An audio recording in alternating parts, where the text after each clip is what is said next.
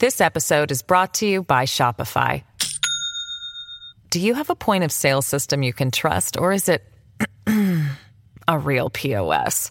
You need Shopify for retail. From accepting payments to managing inventory, Shopify POS has everything you need to sell in person.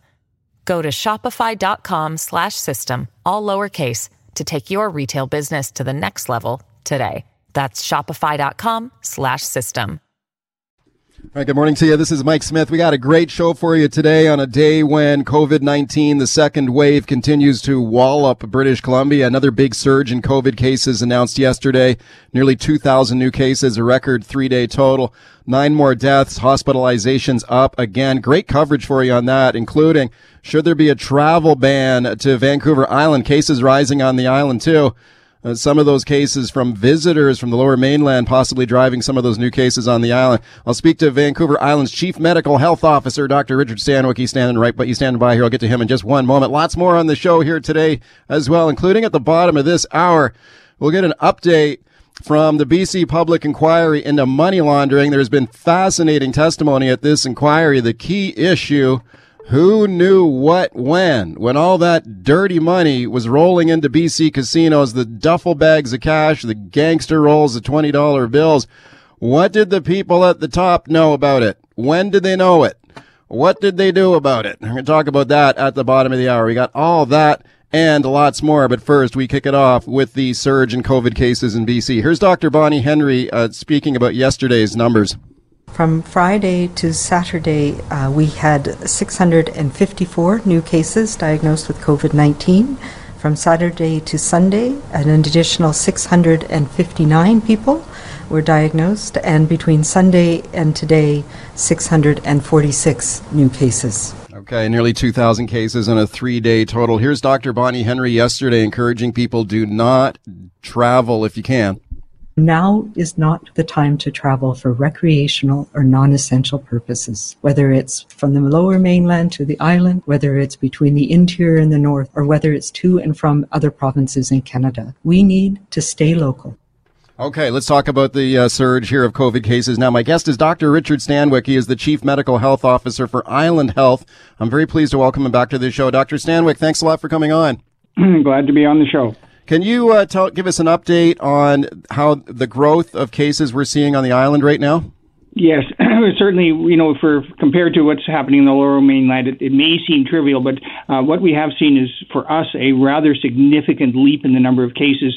Uh, on average, we were seeing uh, two to five cases a day um, at, at, most. And the the other key feature is that we would have maybe two or uh, three contacts of those individuals. Now uh, we've jumped to on averaging about 20 cases a day, 17 on Friday, 41 through the weekend, and the number of people that they're in contact with has doubled to four to five. So uh, it may not sound like lots, but again, it does allow for much more likely seeing community spread of, of the virus to other islanders. So uh, we're definitely starting to um, well, follow in the footsteps of what's been happening in the lower mainland. And I think one of the um, contributory factors, as you mentioned, um, was the fact that it wasn't just people coming to the island; that islanders were traveling. And and and again, I want to be you know candid. Some of these people were traveling for essential purposes. That it wasn't recreational. They may have been going for medical appointments. They may have been doing it for critical jobs, etc. But certainly, a proportion of those individuals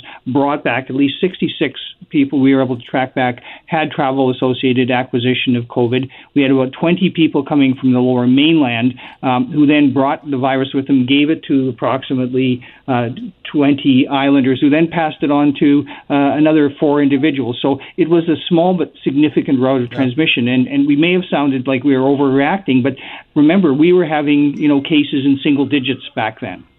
Okay, we've seen an outbreak in at Nanaimo Regional General Hospital. Was was that related to travel from the Lower Mainland? That outbreak? We do believe that there is a possibility it's linked to some um, social activities that occurred where some of our staff may have been in proximity to somebody from the lower mainland who had COVID. So we can't say it for absolute certainty, but it's a very high probability um, it was a social event where there was somebody from the lower mainland. Okay, how are resources bearing up on the island? Are resources being strained at all? Not yet. Uh, what we are seeing is our contact tracers. We're, we are looking very hard, and we've learned lots of great lessons from our colleagues uh, in the Lower Mainland, from Fraser Health and Vancouver uh, Coastal Health, on how to tackle this. Whether it's the pod approach that Vancouver Coastal is using, the heads up we got about uh, travelers way back in March and April. We've benefited significantly from not only what they've done right, but when things have gone wrong, they said, "Please don't do this." And so we continue to look to them for um, experience in applying it here locally our contact tracers are starting to show signs of fatigue. They've been at it for, uh, you know, since since this, be- this, began way back in February. Uh, in terms of our institutions, we now have two people um, in ICU um, that have, that are COVID related. So we're starting to see, you know, incursion into our hospitals, something that was not happening for months. Okay, speaking to Dr. Richard Stanwick, he is the Chief Medical Health Officer for Vancouver Island Health. Uh, when you take a look at the case count on Vancouver Island right now, I, I noted that you had an interesting uh, order there around uh, recreational vehicle sites. And a friend of mine told me the other day, uh, uh, you know, a lot of people at this time of year, if they've got RVs, they'd be heading to the United States, maybe going to Arizona, uh, maybe, but of course with the border closed, maybe more RVing, recreational vehicle people in BC moving around. Was that your concern there around RV sites? Yes, well, what we do know is that there are certainly uh, expectations around hotels and Airbnbs, um, but and given that these people were likely going to be coming for the winter um, rather than just passing through, um, and, and, also recognizing that only the province can do the order to, to restrict travel, what we wanted yeah. to do is work with operators to make sure that um, should there be an event um, that one, we would have critical information so our contact tracers could hit the ground running. They would have all the critical information for the individuals, um, where these people may have been previously, and so that we could also work with the, the camp or a recreational vehicle uh, operator to institute yeah. those measures that would ensure that no further spread within uh, the campground or RV park. So again, it was being proactive, and again, hats off to tourism to wanting to make it safe for people who are coming here, but also people who live here. So it was a cooperative effort right from the very beginning. And all this is really to do is to make sure that should uh, COVID occur in one of these sites, we should be able to be on top of it. Okay, speaking of travel, let me play this for you, Dr. Stanwick. Here's the mayor of Ucluelet, Mayco Noel, talking about travel look, if you're from the mainland, mainland, you need to stay in the mainland. Not because we are being self righteous here. We're just saying, look, you are deemed in the red zone and you need to follow it. Okay, is should you think there should be a travel ban for the island? Well, again, what we have done is, is point out the numbers for Dr. Henry. I, I, always recognize who has the authority to make these decisions, and, and this is exclusively a, pro, a provincial decision. But I can tell you that I ra- have raised this issue about looking at what the Maritimes have been able to accomplish by um, creating a, a, you know, I wouldn't say an impediment to travel, but one where uh, people who do choose to come um, are expected to spend a 14 day isolation period. And I can tell you some of the people who did visit the Maritimes for legitimate reasons, um, there was no exception exception. You spent 14 days in isolation, people watched you, and their numbers do speak for themselves. So when we're fighting COVID, I think we have to look at every option. And that's why I think the, the team of people that support Dr. Henry provide her with a whole variety of opportunities that might work to, to reduce the spread of COVID. And that was one of them. Oh, okay, that's very interesting. Are, are you suggesting that perhaps the, the province should consider a, a 14 day quarantine for people who come to the island from off the island? Well, I know that Dr. Henry speaks to her provincial counterparts, and I, I, would say that you'd best pose that question to her. But yeah. uh, you know, it's certainly something that would be entertained by uh, I think the the team that's looking at how do we further control COVID. The question is, is it too late? Um, you know, do we just need to hunker down? And and I think this is what we're asking. That and, and certainly Dr. Henry has been saying to folks, you know, please really think about your social interactions. That you know, we were able to bring uh, a lot of COVID under control back in March and April with those basic fundamentals fundamental things like hand washing, staying home if you're sick, the, the physical distancing. You know, it's some of the back to basics are not, you know, maybe we're just getting a little tired and not being yeah. as rigorous. And so part of it is making sure that basic measures, which were so successful for so long, um, continue because this is really a marathon. And you know, I, I, I, you know, I think we can almost say the finish line is in sight with the emergence of the vaccines so, yes. showing so much promise and we're going to fall short, you know, just a couple of months before the, the we, we can actually start having a real intervention. Okay, last question for you. You got a lot of people listening to you right now in Metro Vancouver and elsewhere in the Lower Mainland. Would would your message to them from Vancouver Island be to, to stay away? Well, what my advice is, please, as Dr. Said, stay home. Take advantage of all the wonderful local activities that you have. Uh, that, that, you know, Vancouver is a phenomenal city. The island's got all sorts of attractions. People come from all over the world. Let's support our local communities, our local businesses, um, and, and stay safe. Uh, you know, we're all in this together, and I think BC, as a population, uh, we need to be together to beat this. And and part of it is supporting and trying to normalize things as much as possible, but within our restricted social uh, bubbles.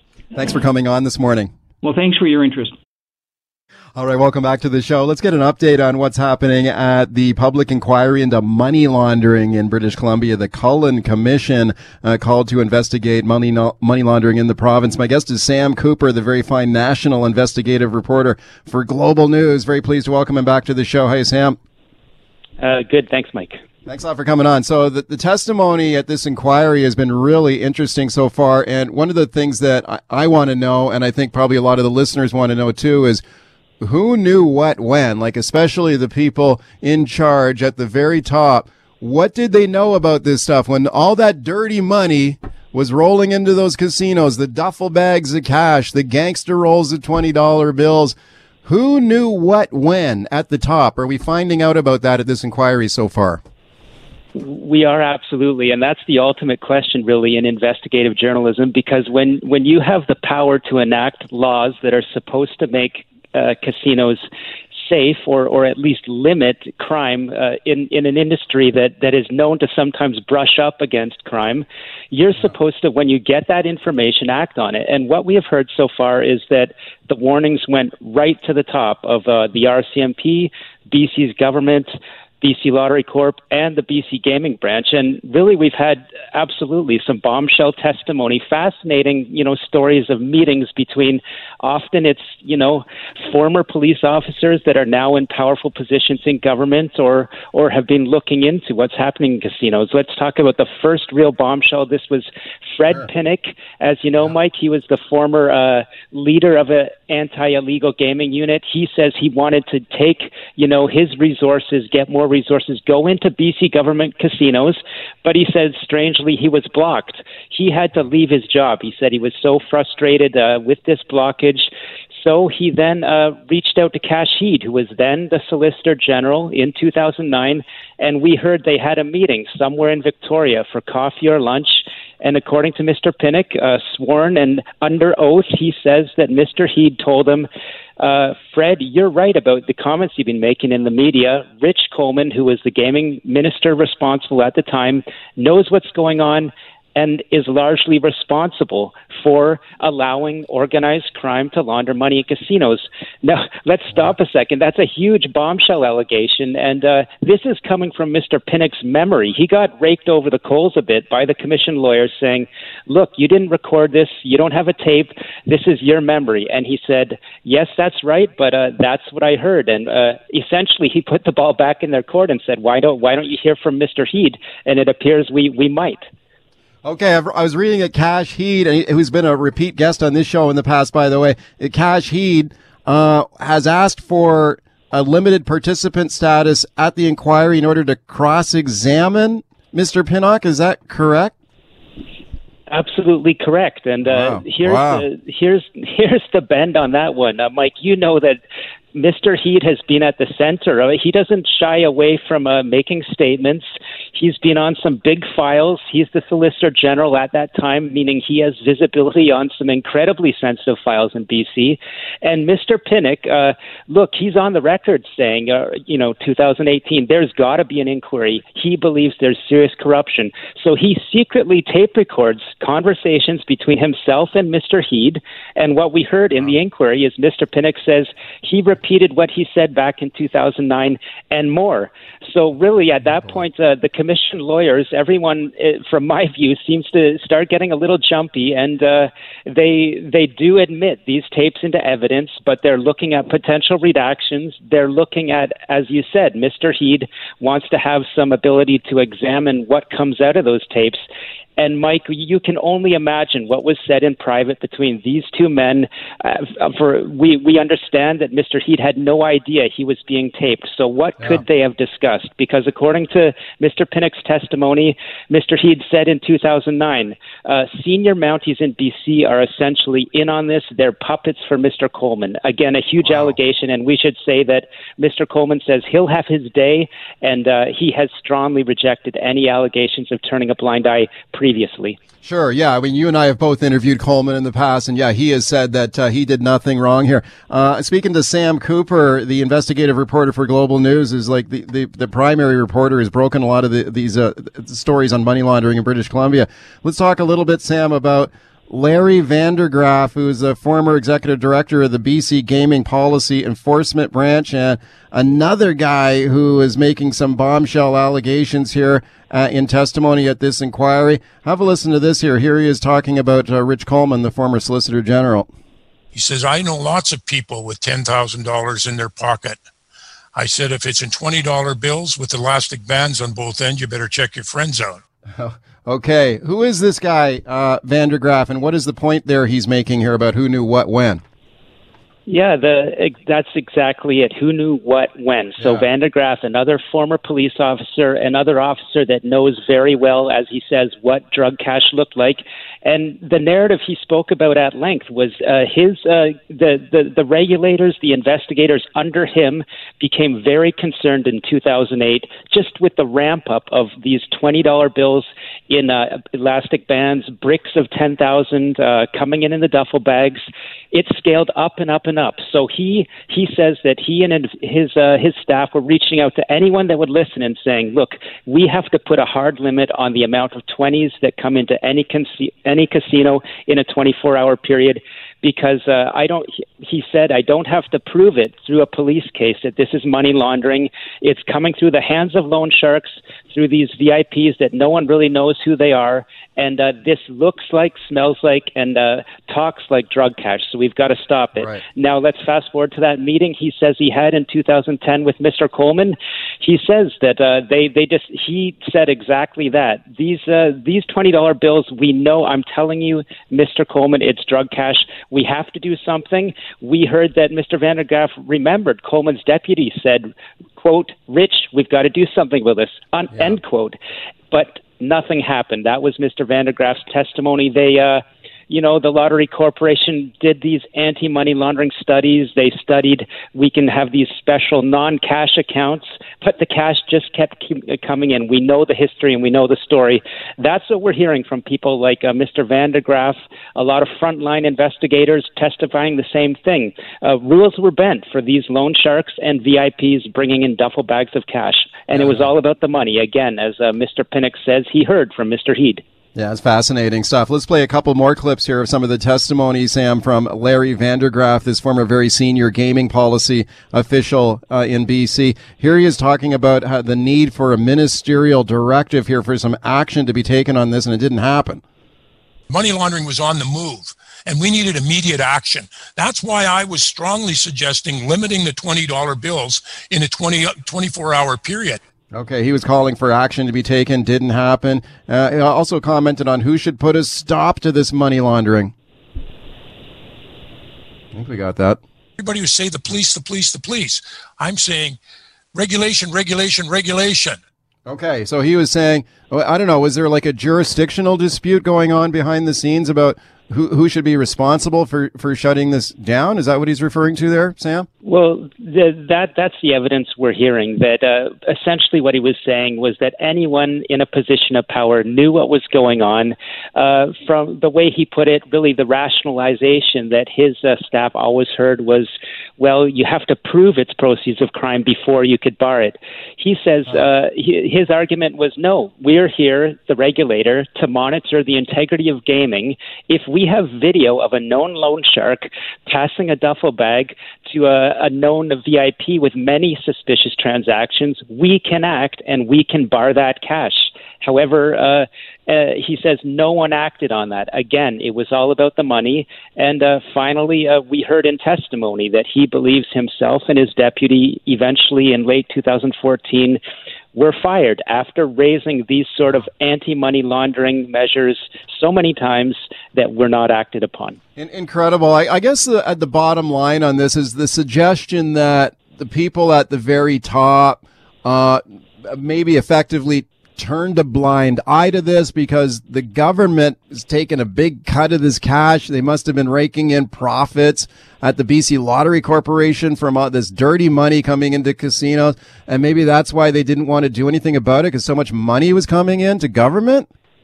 Well, absolutely, and uh, yeah. Mike, you can probably recall we've had conversations. You know, when when these stories were being broken, and there was a lot of pushback. Uh, oh, it was people saying you're saying it's all about the money. You have no proof. Look, in the inquiry, we've heard of a number of emails where we have BC Lottery Corp directors, uh, man, middle-level managers directing casinos to allow suspicious transactions to occur. Essentially, we've had admissions that yes, in this case, we let this uh, VIP that was taking money from a banned loan shark fund his account with this money laundering rule breaking transaction. We let it occur. It's it's no secret anymore. That evidence is on the record, Mike. And uh, for, for from my point of view, it's it's really a question now about how high up does the the sort of visibility on that law breaking go? Because make no mistake, laws were broken.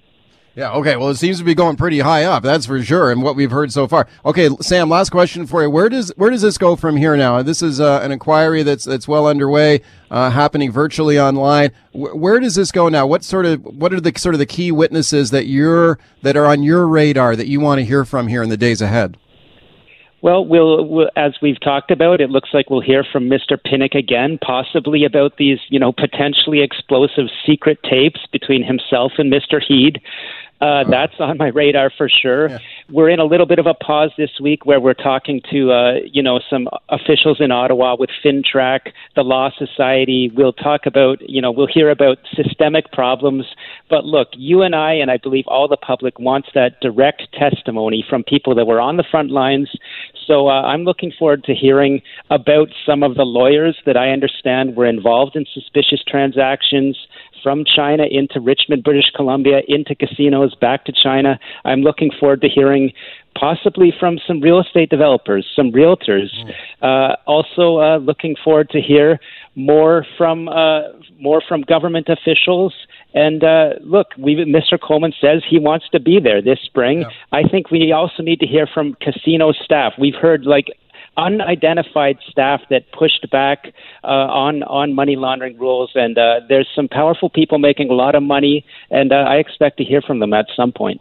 Okay, we continue to follow it very closely. Sam, you've done tremendous work on this file. Thank you for coming on today.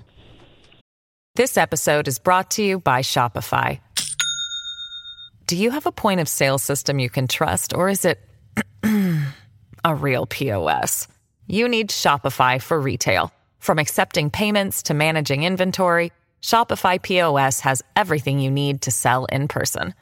Go to shopify.com/system all lowercase to take your retail business to the next level today. That's shopify.com/system. Thanks, Mike.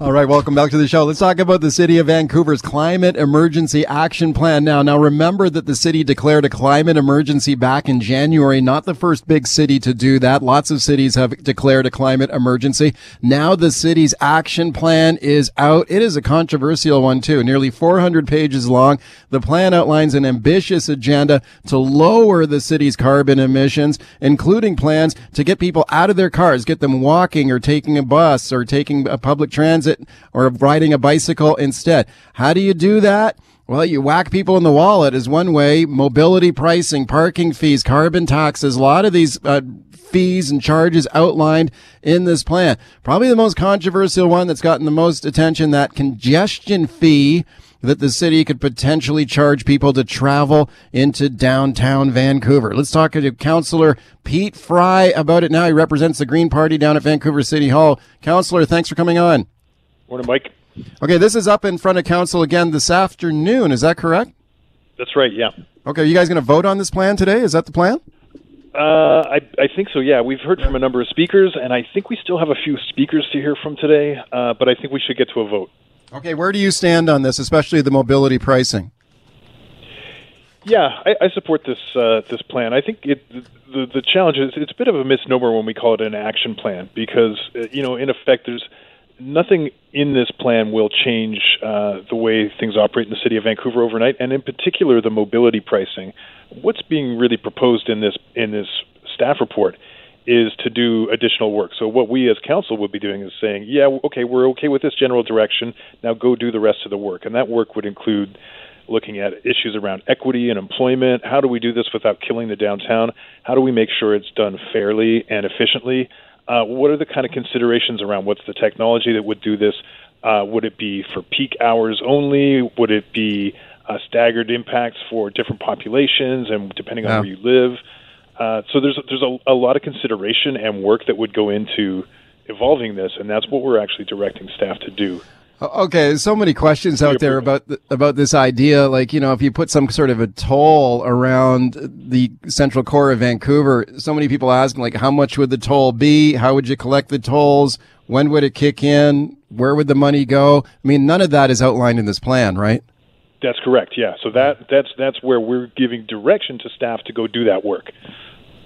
Okay, you wrote an interesting op-ed in the Vancouver Sun in this issue, saying like if, if you if if we're going to bring in a toll that would discourage people from driving into the downtown core, you think that that might be what a, a regressive move would hurt the downtown economy? What are your thoughts there?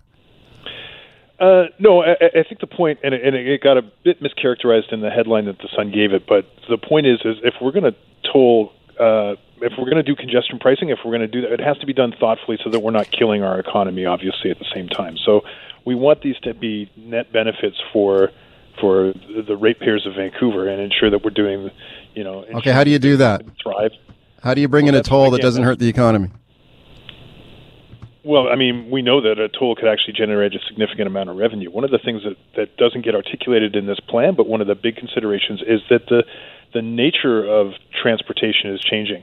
So we know with the increasing amount of car share, with the you know the inevitability of autonomous vehicles, a lot of the stuff that we count on in the city of Vancouver, i.e., parking revenues. Parking revenues in Vancouver make about seventy-five million dollars uh, in this upcoming budget. We saw how it was really impacted negatively by by um, COVID nineteen, and so we can anticipate that that those that kind of fra- fragile revenue source for the city of Vancouver yeah. could be in jeopardy in the future if we start seeing widespread use of autonomous vehicles, which arguably the, the whole model that futurists are talking about and future urban planners are saying within 10 years, we can be seeing a system where autonomous vehicles will basically pick you up, drop you off where you want to go, drive around the, the downtown core, picking people up, dropping them off, and then when they need to recharge, they'll go to where the parking is free. They won't park downtown at all. They'll go park yeah in a suburb where they can have a charging station and they don't have to pay for the premium parking. So I, I think that we need to sort of recalibrate around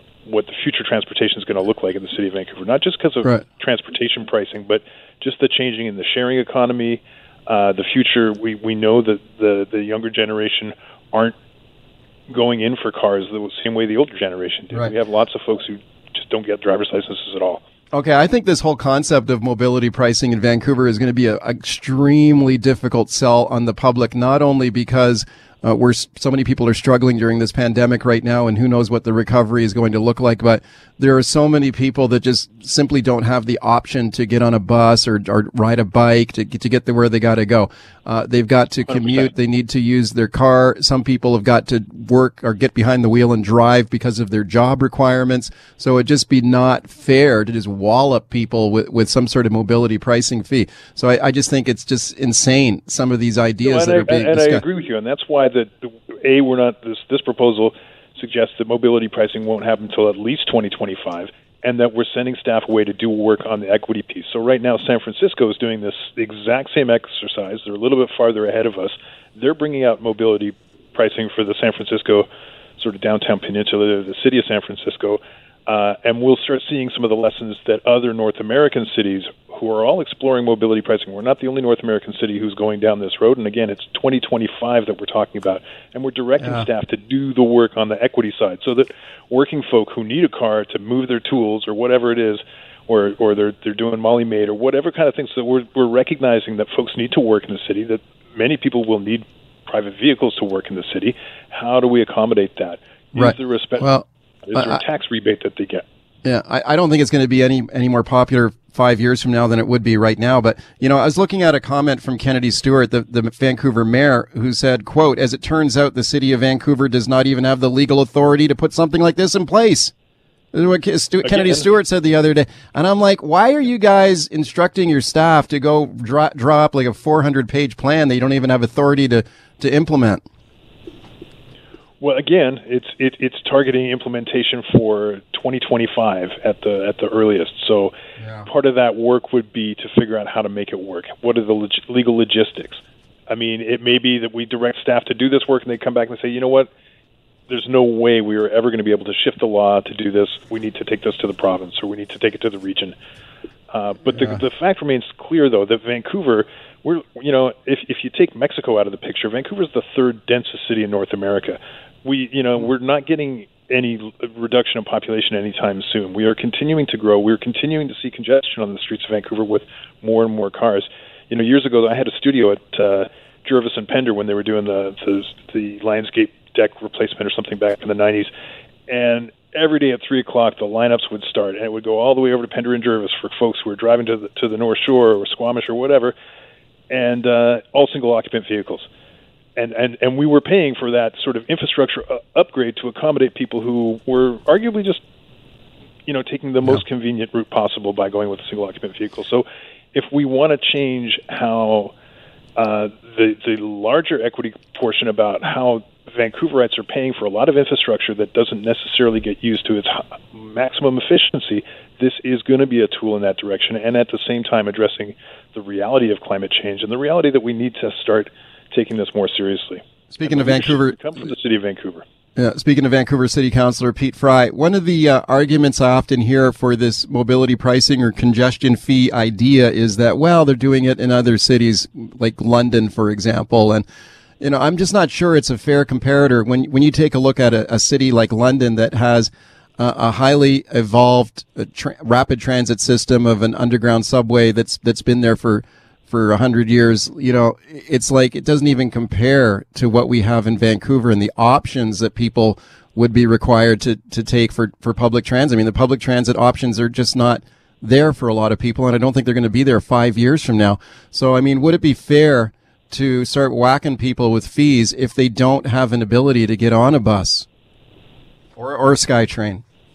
Yeah, no, it has to go hand in hand with investment in, in public transit. I, I, I take your point about the infrastructure in London. I will also add that the London comparison is is brought up because because we saw the the, the economy in London uh, in, improve actually with congestion pricing. Hmm. Because well, suddenly the traffic reduced, it was faster and more efficient to make deliveries and to get around. So it actually improved the economic output. It was, uh, you know, by several, like 20% or something like that. I think a more apt comparison for the city of Vancouver will likely be Francisco. So as I mentioned earlier, San Francisco is already well way to implementing congestion pricing. They're doing that work. They're us on it. We'll, okay. we'll see it quite soon in San Francisco, and you know, similar population, similar density, similar sort of physical configuration, and similar uh, transit infrastructure. As we know, the BART system is only about as old as uh, it's a little younger than the SkyTrain, mm. and um, and I think that we can see we can learn lessons from them. They have more similar kind of characteristics to our city than, say, okay. Vancouver to London. Councillor, thank you for coming on today. All right, welcome back. Let's talk about more good news here now in the search for a COVID 19 vaccine. The world was still celebrating the news from pharmaceutical giant Pfizer after they announced their vaccine was more than 90% effective in trials. Just fantastic news. Some challenges with the virus, though, including you have to be, it has to be stored in deep, deep freeze, minus 70 degrees Celsius, but the world's still super excited about that. Now comes news from pharmaceutical company Moderna. Their COVID-19 vaccine testing at 94.5% effective. And not only that, it can be stored at much warmer temperatures. You can keep it in the fridge.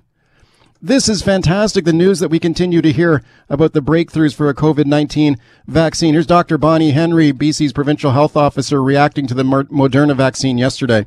The Moderna vaccine uh, also requires freezer temperatures, which is a little easier. We do have some, quite a few of those freezers, minus 20, um, and can be delivered in slightly different ways. So we are working on all of those details. And once we have um, the protocol about how it's going to work, and much of that will depend on the vaccine being licensed for use in Canada and for whom it works best. And we don't yet have those details.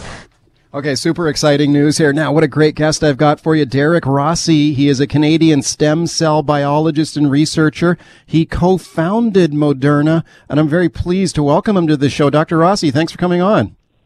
Oh, my pleasure. Uh, good morning, Vancouver. Good morning to you. This is super exciting about uh, Moderna, the company that you you helped found here. Can you tell me a little bit of background on that and how you ended up founding Moderna back in it was back in 2010, right? That's right. Yeah. Well, it's it's a long science story, but I'll try to keep it super high level. Okay. So we were we were working on a project in my lab. I had a, a lab at uh, uh, Harvard Medical School, and we were working on a, a project uh, in relation to stem cell biology, not at all RNA biology, but we, you know, sort of developed the sort of modified mRNA technology, which is eventually went into Moderna and also uh, the Pfizer BioNT uh, uh, work as well. We developed the technology as kind of a workaround uh, to achieve a goal that we were trying to get at, as I say, in the context of stem cell biology. So it was really just a technical sort of thing that we developed to answer another question. However, once the technology was developed, it was very clear what the you know the potential for it to you know, impact, you know, uh, uh, uh, potentially patient uh, life. So uh, we had to, we had done all our experiments originally in the in the setting of cells in a dish, uh, and we published a study in in 2010, which is a we, it got a lot of sort of uh, certainly attention from the scientific press, but also the lay press as well.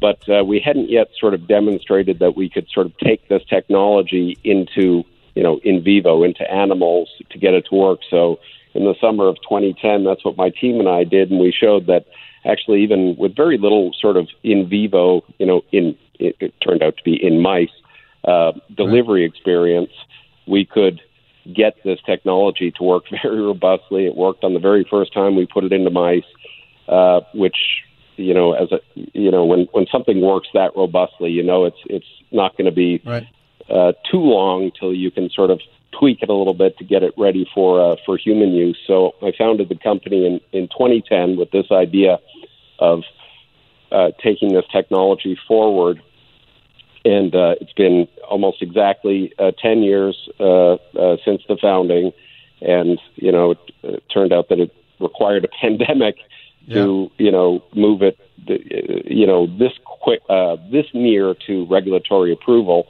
um, you know, the company it's, itself has, you know, 20 different, we call it modified RNA, 20 different modified RNAs in, in various stages of clinical development. But this latest one for COVID, really, you know, the project began in January. And, you know, 42 days later, there was a, a sample, a clinical sample ready to go into patients. And here we are, you know, 10 months later. And, uh, it's on the verge of being uh, approved for uh, certainly emergency use, use authorization is probably going to come within a couple of weeks, and then a full regulatory approval probably in January. It's really super exciting, this news. When you hear that efficacy rate of 94.5% effective, what, what does that mean to you?